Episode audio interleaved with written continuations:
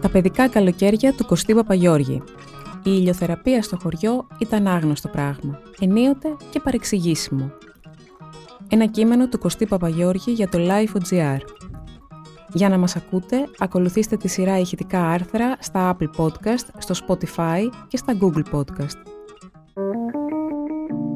Είναι τα podcast της Life.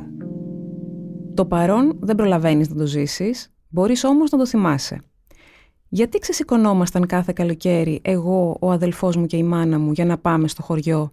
Μυστήριο; Πάντως, θυμάμαι τρένα και επιβατικά λεωφορεία γεμάτα χαρτοκούτια με τρύπες για να βγάζουν τα κεφάλια τους οι κότες, ηλικιωμένους να ρίχνουν νερά στο πρόσωπό τους και μωρά, τσίτσιδα, να κλαίνε μέχρι να τους βρούνε κάποιο ξυλάκι παγωτό.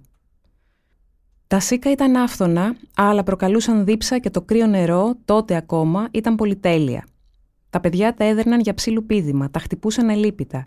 Είναι περίεργο, αλλά κάθε παλαιά σκηνή έχει ως διάκοσμο κάποια παιδικά κλάματα με εκείνα τα αναφιλητά που καμιά φορά έφταναν σε κρίση μανίας. Δεν έλειπαν και οι συγγενείς στη φυλακή, οπότε κάθε φορά που ευτυχούσαμε, οφείλαμε να θυμηθούμε τους έγκλειστους που έλειωναν στον απάνω κόσμο. Αν γενικευόταν η συζήτηση, γινόταν λόγος για τα ορφανοτροφία, για τα γυροκομεία, για τα νοσοκομεία, δηλαδή για ανθρώπους που είχαν ξεχωρίσει και ανέμεναν την τύχη τους.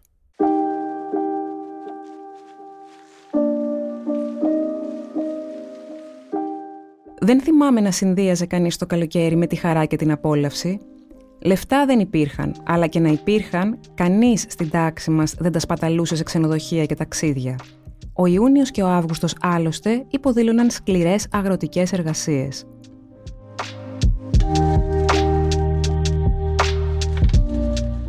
Τα καλαμπόκια είχαν χάσει, καθώς τραγουδούσαν όλοι μαζί οι εργάτες τροματσάδα την ώρα που αφαιρούσαν τα φύλλα από τον πεντακάθαρο καρπό και ένιωθαν φαγούρα σε όλο τους το κορμί.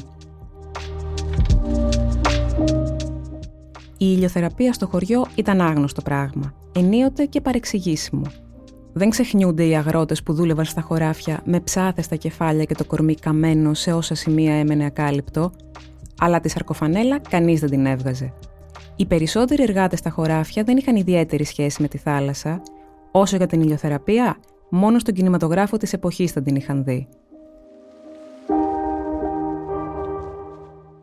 Αξέχαστες παραμένουν οι γριές και οι γέροι της ώρες της μεγάλης θερμοκρασίας.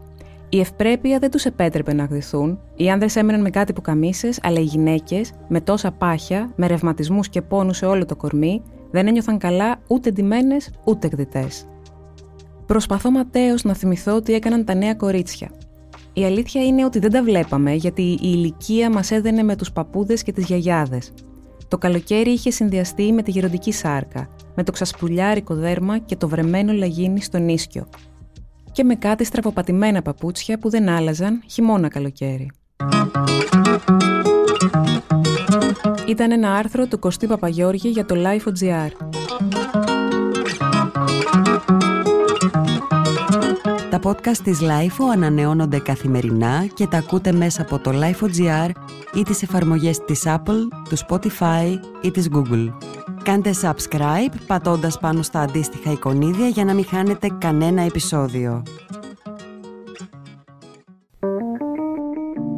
Είναι τα podcast της LIFO.